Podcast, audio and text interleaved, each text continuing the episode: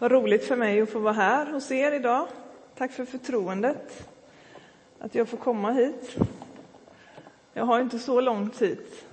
Jag bor i Fiskebäck, så det är inte så långt att åka hit. Och finns, som, som Folke sa, i Pingstkyrkan i Frölunda, där jag finns med i församlingsledningen. Och har förmånen att få vara här ibland och möta er. Hoppas ni mår bra. Jag, jag satte en rubrik på min predikan idag, Söka upp och frälsa det förlorade. Och den har jag hämtat ifrån Jesu egen uppdragsförklaring kan man säga. Han säger i Lukas 19 och vers 10. Människosonen har kommit för att söka upp och frälsa det som var förlorat. Vad är det som behöver sökas upp? Vad är det som är förlorat? Vad är frälsning? Vad handlar det om? Jag vet inte vad du tänker när du ser den här tiden vi finns i, när du hör och ser människor runt omkring och det som sker i våra liv och i deras liv. Men jag tycker mig se en förvirring i vårt samhälle idag. På många olika plan. Och när man hör människors berättelser ibland så förstår man att det är mycket förvirrat på olika sätt. I alla fall så uppfattar jag det så. Det verkar som att vi jagar på många olika områden. Vi jagar efter lycka, efter pengar, efter rikedom, efter karriär, efter upplevelser. Efter mer och mer och mer och mer. Vi är aldrig nöjda. Det är en jakt utan dess like i vårt rika västerländska samhälle. En del jagar den perfekta kroppen, utseendet, det perfekta huset. Tillfredsställelse på många olika plan i livet. Och jag vet inte heller om, om du brukar läsa i Bibeln eller om det är en viktig bok för dig. Men jag skulle faktiskt vilja säga att utan Bibeln så är det faktiskt omöjligt att förstå det som vi ser runt omkring oss hända. Det är där vi behöver leva våra liv, det är där vi behöver söka i Guds ord. Det är där vi behöver fundera över och faktiskt be att den helige Ande visar Guds väg för oss. Jesus han sa vid något tillfälle, så var det inte från början. Och det tyder på att det finns en början, en utgångspunkt som var på ett annat sätt än det som man såg där och då, när han fanns på jorden i, i Israel. Och jag tänker att det är väldigt bra att börja från början i Bibeln. Bibeln är ju en berättelse. Ibland så plockar vi bara ut versar och det, gör, det kommer jag göra nu med. Men att man ändå försöker hitta helheten i budskapet. Så vi börjar från början och läser första Mosebok, välkända verser för den som läser Bibeln.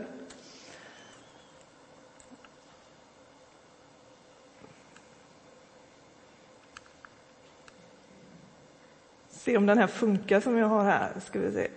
Så var det från början. Första Mosebok 1 och 26. Så säger Gud, låt oss göra människor till vår avbild, till att vara lika oss. De ska råda över fiskarna i havet, över fåglarna under himlen, över boskapsdjuren och över hela jorden och över alla kräldjur som rör sig på jorden. Och Gud skapade människan till sin avbild. Till Guds avbild skapade han henne, till man och kvinna skapade han dem. Gud såg på allt som han hade gjort och se, det var mycket gott, står det i vers 31. Där ser vi att människan är alltså skapad till Guds avbild med ett syfte att återspegla honom. Om, vi, om människan är skapad till Guds avbild, då är ju syftet att återspegla honom, hans vilja på den här jorden. Hans goda vilja. Och då kan man ju fundera, är det det som vi ser idag?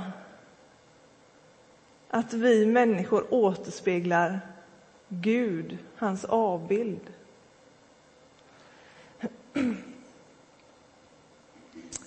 I kapitel 3 i Första Mosebok, om man bläddrar lite längre fram, så står det en berättelse om hur ormen kommer in och lurar människorna att inte riktigt tro på det Gud hade sagt, utan istället lyssna mer till hans ord. Och Det gjorde ju att människan riktade bort sin blick ifrån Gud, som hon var skapad för att leva sitt liv i gemenskap med, mot något annat. Nej, men det finns nog något annat där som är bättre för mig. Och eh, det måste ju ha fått människan att tvivla på Guds omsorg och vägledning. Hon kanske inte insåg det, men det var ju det som hände när hon valde istället att lyssna på den här ormen. Och jag tänker, hur kunde han lura människan så totalt? Hur, kan, hur kommer det sig att vi människor kan bli så totalt lurade ibland? Att vi går på sådana nitar gång på gång. Paulus han skriver i Andra Korinthierbrevet 11, vers 14 att Satan själv förklär sig till en ljusets ängel. Så det måste ju ha sett gott ut, det han kom med, det förslaget som han gav människan. Det måste ju ha framstått som väldigt, väldigt fantastiskt och fint. Och är det inte så i vårat fall också när vi blir lurade? Ja, men det verkar ju så bra. Det, det är så fantastiskt, det kan ju inte vara fel. Och så går vi på den niten. Så vad blev då konsekvensen av att ormen kom in och lurade människan? Det som vi kallar för syndafallet. Synden gjorde sitt inträde i världen. Där och då. Det gjorde att människan hamnade i tillstånd av mörker, av förvirring. Hon eh, blev bortförd eh, från den, det paradis som hon var skapad för att leva i, Edens lustgård. Och kontakten med Gud själv som hon var skapad för att leva i varje dag, den bröts där och då. Och jag tänker, vilken tragedi. Så fruktansvärt Jag har fått leva i Guds närvaro hela tiden och bli förvirrad och bortvisad från hans närhet ut från den lustgård eller den paradis som hon var skapad för att finnas i. Det är svårt att förstå, men det var det som hände. Och jag tänker att det som Satan har jobbat för sedan den dagen, det är det som faktiskt du läste här i inledningen från Johannes 10 och 10. Tjuven kommer för att stjäla, slakta och förgöra. Stjäla, slakta och döda. Ända sedan syndafallet så har han varit ute efter att stjäla, slakta och förgöra Guds skapelse, Guds avbild, Guds älskade barn på olika sätt. Och han gör det gång på gång och han håller på och förvrider och förvränger många människors liv. Och det hör vi om på nyheterna varje dag. En total förvirring. Man inte förstår varför vi finns här, vad vi är skapade för, utan väljer fel väg och hamnar i Satans klor och gör det onda istället. Synden. Och jag skulle säga att det han är ute efter att stjäla, slakta och döda, det är faktiskt vår sanna identitet som Guds avbild. Människans identitet som Guds älskade, det vi har fått från Gud på grund av hans kärlek, det liv som du och jag är skapade för att leva. Det är det livet han är ute efter att stjäla, slakta och förgöra. Och han håller på, han ger sig inte. För han vet att lyckas han med det så förvirrar han och förvränger och förvrider Guds skapelse. Han kan aldrig komma åt Gud själv, men han försöker med Guds avbild. För identiteten påverkar oss människor.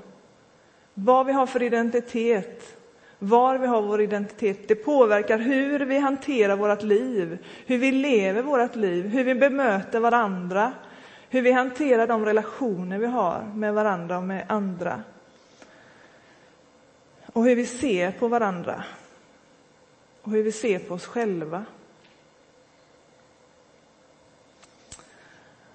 Och ofta så lyckas han dra oss bort och få oss att fokusera på andra saker. Vi vill passa in i mängden istället för att inse att vi är skapade unika, fantastiska av Gud. Vi är olika delar i hans kropp, där hans tanke är att vi ska berika varandra, inte vara exakt lika, inte tycka lika, utan har olika perspektiv att komma med.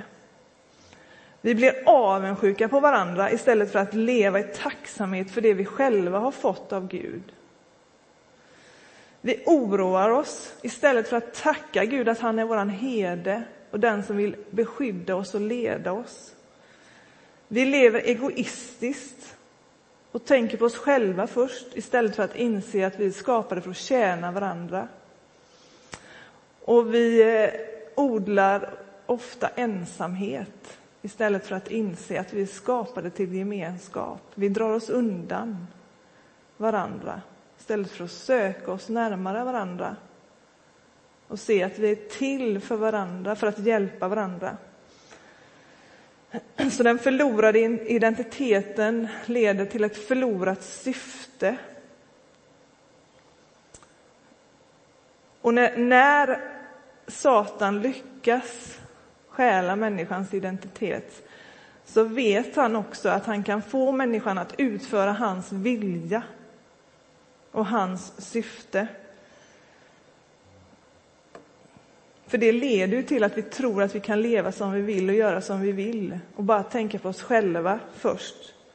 Och då gör vi oss själva illa och även andra, för det är inte det vi är skapade för att leva på, det sättet.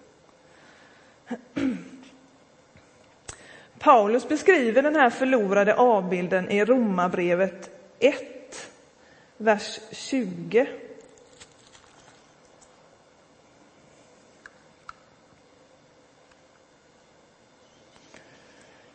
Ända från världens skapelse syns och uppfattas hans osynliga egenskaper, hans eviga makt och gudomliga natur genom det verk han har skapat.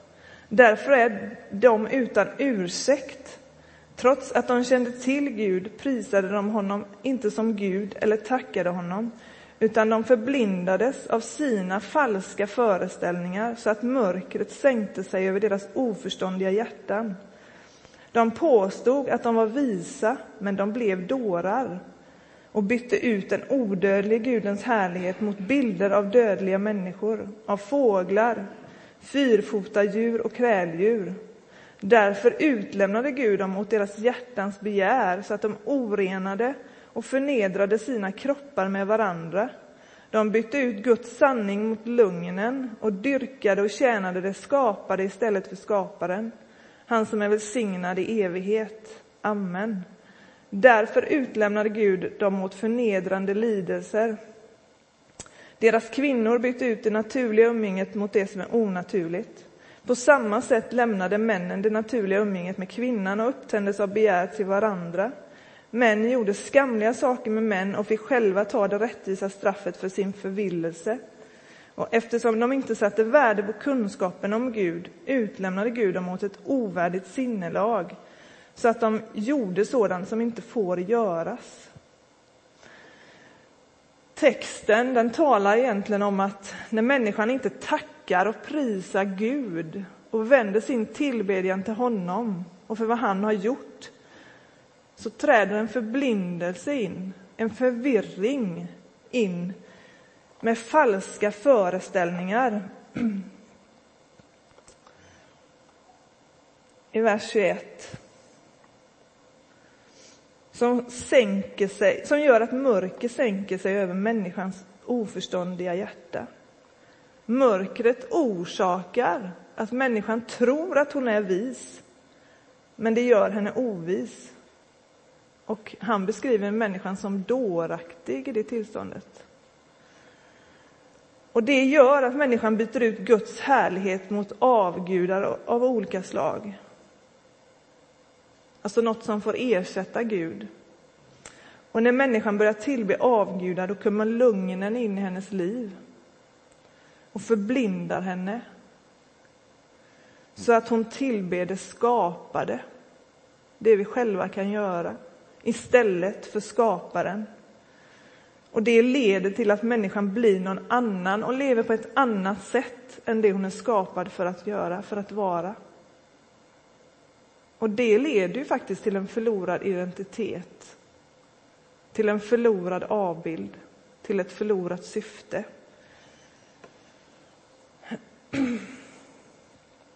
Så det, det gör ju orsaken oerhörd förvirring, tänker jag, när vi vänder oss åt fel saker. Och inte söker Gud som är vårt ursprung och mål. Han som vi är skapade för att leva tillsammans med varje dag. Varje människa är skapad för att leva i den relationen. Vi jämför oss med varandra och det får oss att känna oss annorlunda utanför. Vi känner oss som någon annan. Nej, men jag passar inte in. Så försöker man bli någon annan. Och så söker man tillhörighet i olika grupper och skapar sig en image utifrån den gruppen för att hitta ett sammanhang där man känner sig hemma. En del vill visa upp ett vackert yttre för att synas. Och en del opererar sin kropp och en del till och med byter identitet för att försöka hitta sig själv på något sätt. Men det är ju inte vad Gud har tänkt. Jag tänker att den här texten den, den visar oss att vår förlorade identitet faktiskt skapar en, en stor förvirring hos oss människor och hos mänskligheten på alla plan. Och det påverkar oss. För vi tar in väldigt mycket från omgivningen. Att vi kanske egentligen borde söka oss närmare Gud och hans ord för att få ännu mer bli fyllda av hur han ser på oss och vad han har tänkt för våra liv.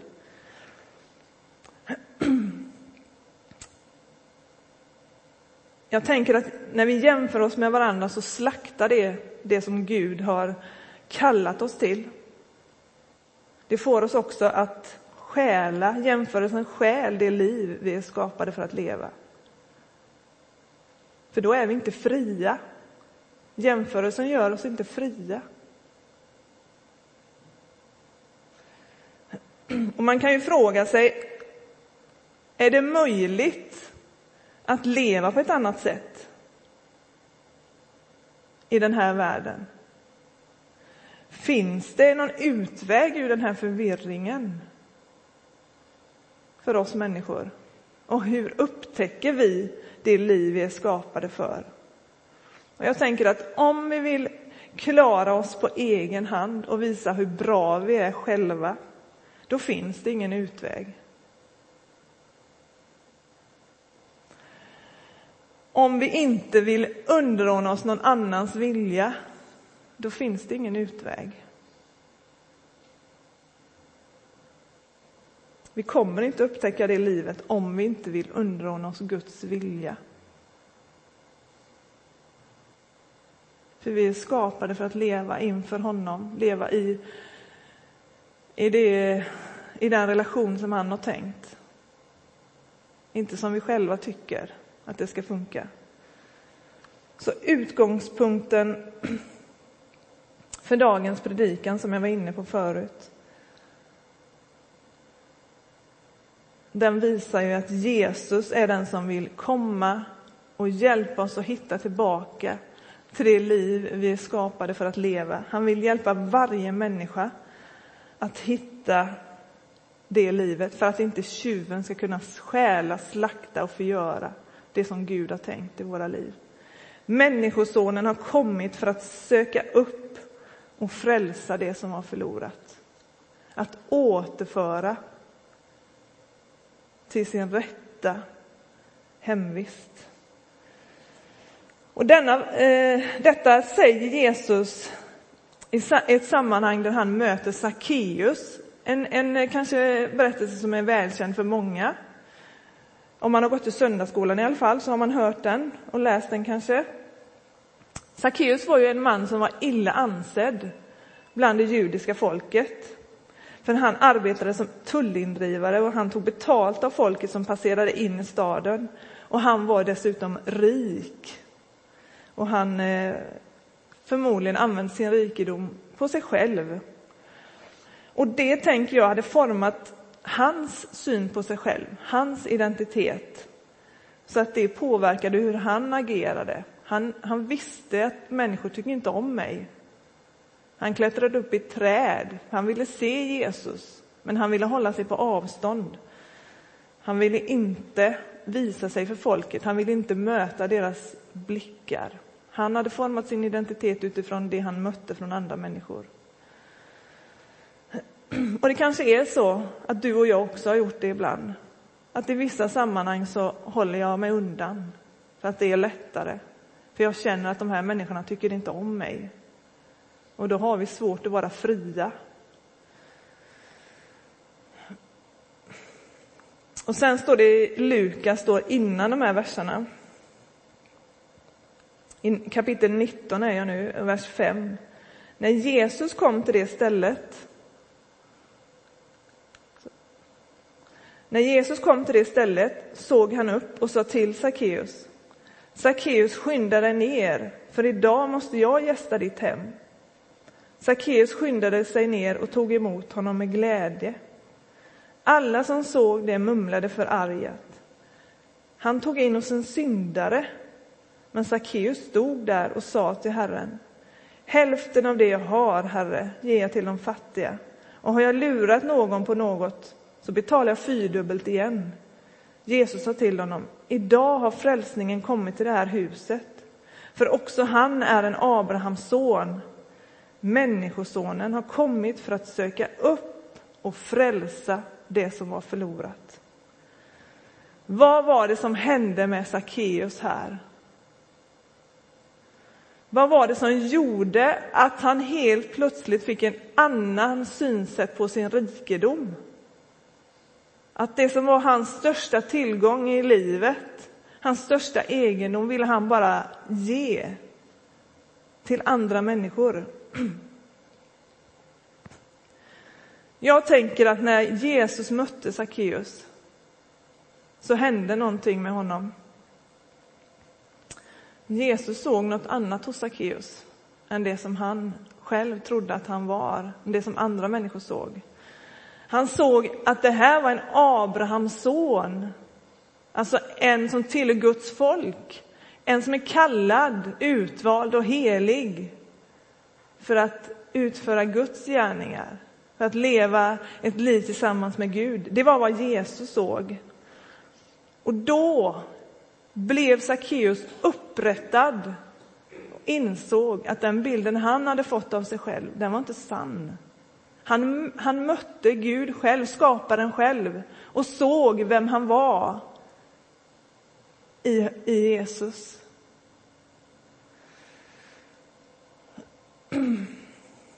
Han släppte in Jesus i sitt liv, i sitt hem.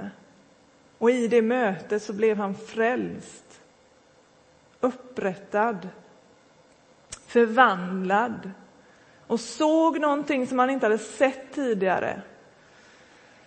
Och då ska vi titta på vad frälsning innebär.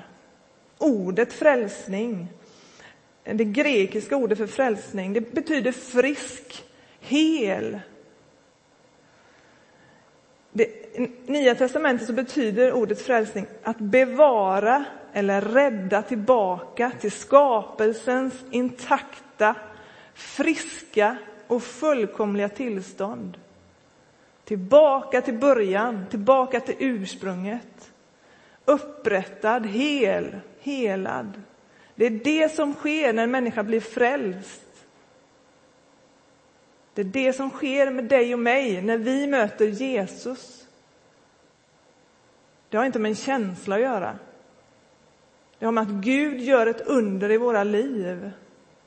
Och då behöver vi, precis som Sackeus, börja se oss själva utifrån hur Jesus, hur Gud ser på oss. Till det han har skapat oss till. I den här versen, Johannes 10 och 10, som du läste förut, den sista delen av versen. Första delen handlar om tjuven, men den sista delen av versen, den handlar om när Jesus säger om sig själv, jag har kommit för att de ska ha liv, liv i överflöd. Ett överflödande liv ifrån himlen, ett gott liv, det som vi är skapade för att leva. Inte ett liv där vi blir slaktade, förgjorda och, och bestulna på olika sätt. Utan ett liv tillsammans med Jesus som är överflödar ut till andra. Genom frälsningen vill han befria oss från bundenhet. Det är inte bara för att vi ska få komma till himlen när vi dör, det är redan här och nu. Han vill befria oss här och nu. Från bitterhet, från missbruk, från övergrepp. Från allt detta som tjuven bara öser på oss och vill snärja oss in i. Förtal, människors hårda ord, allt som har förstört, som har brutit ner, allt det där vill Jesus befria oss ifrån i frälsningen. Han vill upprätta oss, vår syn på oss själva, vår identitet. Han vill hjälpa oss att se vem vi egentligen är skapade till. Guds avbild, att återspegla skaparen själv. Jag tänker att Sackeus han gjorde en omvändelse där och då. Och den här omvändelsen fick påverka hans tankar, hans prioriteringar och allt det han hade. Och i mötet med Jesus så inser han, jag har inte fått min rikedom för att bygga mitt eget rike, utan jag har fått den för att välsigna andra människor. Och det vill jag göra nu. Jag vill ge tillbaka om jag har tagit för mycket av någon. Och de som är fattiga vill jag hjälpa. Och det vi har fått av Gud, det har vi fått för att vara med och välsigna andra människor. Jag tänker på vårt land Sverige. Vi har inte fått ett välstånd för att bara bygga vårt eget rike och stänga våra gränser, utan vi har fått det för att ge till människor som behöver vår hjälp, som behöver en trygghet, som behöver få komma till ett sånt här land där man kan få bo en bostad utan att hela tiden vara hotad, vara på flykt. Det är därför vi har blivit välsignade. Vi ska ge det vidare. Och även det gäller oss kristna i församlingarna med. Församlingen har så mycket att ge till andra människor som inte har den gemenskapen. Vi har fått det för att välsigna andra, precis som Israels folk blev välsignade av Gud för att välsigna folket runt omkring. Så har vi också den möjligheten.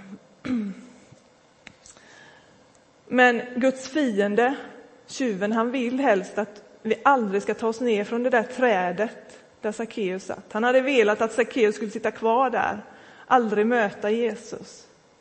Han vill att vi ska hålla oss på avstånd. Sitta som en betraktare, kanske i kyrkbänken eller någon annanstans och bara se vad, vad är det här nu? Inte bjuda in Jesus på riktigt i vårt liv. Och, och, om han lyckas få oss att vara betraktare, då lyckas han ju faktiskt stjäla det liv vi är skapade för. För vi är skapade för att leva i skaparens närhet, i en relation med honom varje dag. Kunna ge den relationen vidare till andra.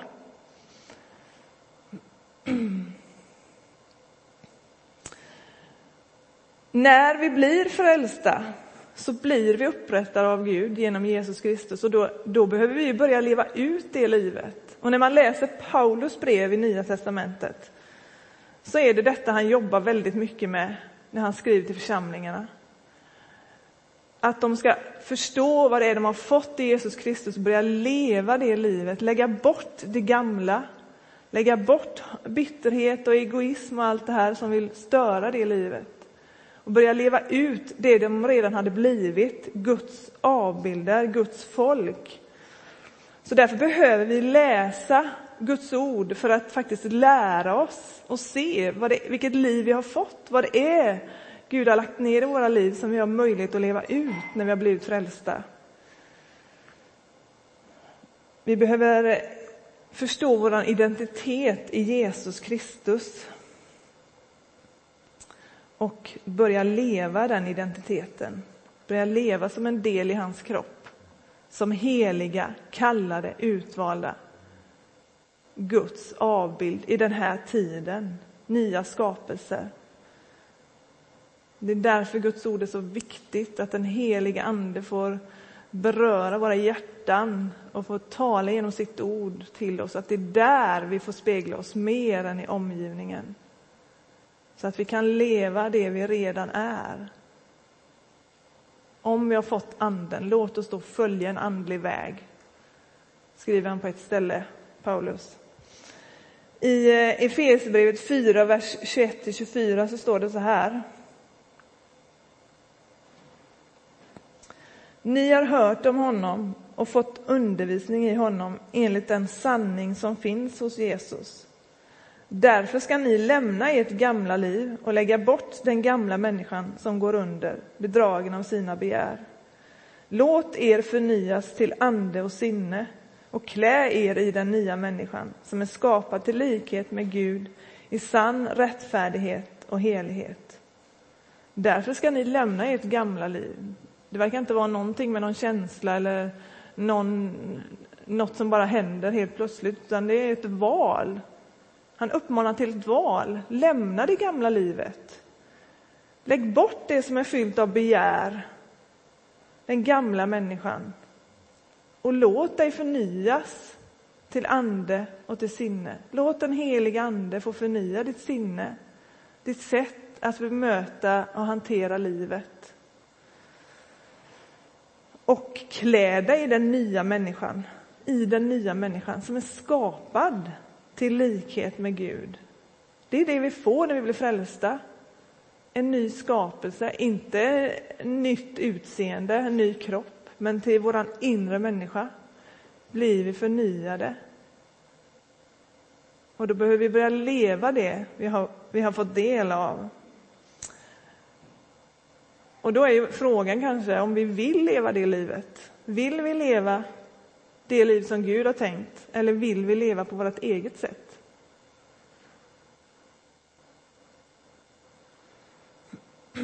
Om vi vill leva det, är det någonting vi behöver göra då för att det ska bli synligt? Kanske när jag står inför olika situationer så behöver jag faktiskt fundera, hur hade Jesus gjort här? Hur vill den heliga Ande leda mig i den här situationen? Jag vill göra så här, men nej, det är nog inte så han har tänkt. Där behöver jag göra det valet då.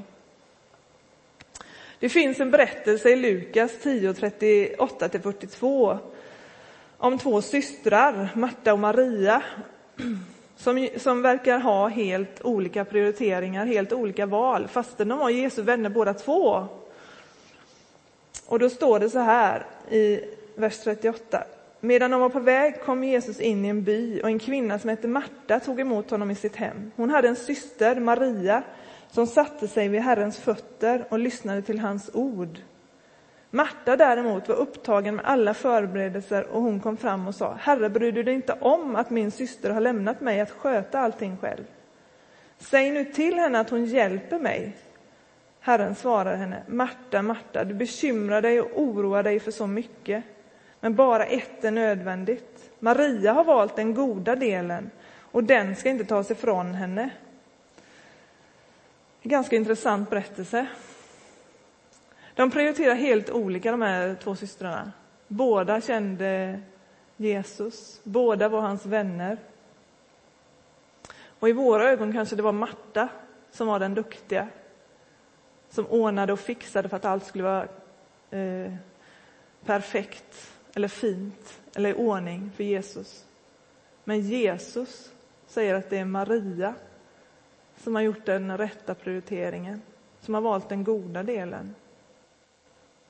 Jag tänker att de två också hade sin identitet i, i olika saker, eller i såg på sig själva på olika sätt. Marta hade den i vad hon själv gjorde och presterade och vad hon kunde åstadkomma.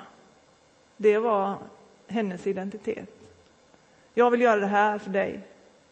Jesus kan du säga åt min syster som bara sätter sig där och inte hjälper till. Till och med hon säger åt Jesus vad han ska göra. Han som var, visste allt, han som hade en helig ande utan mått.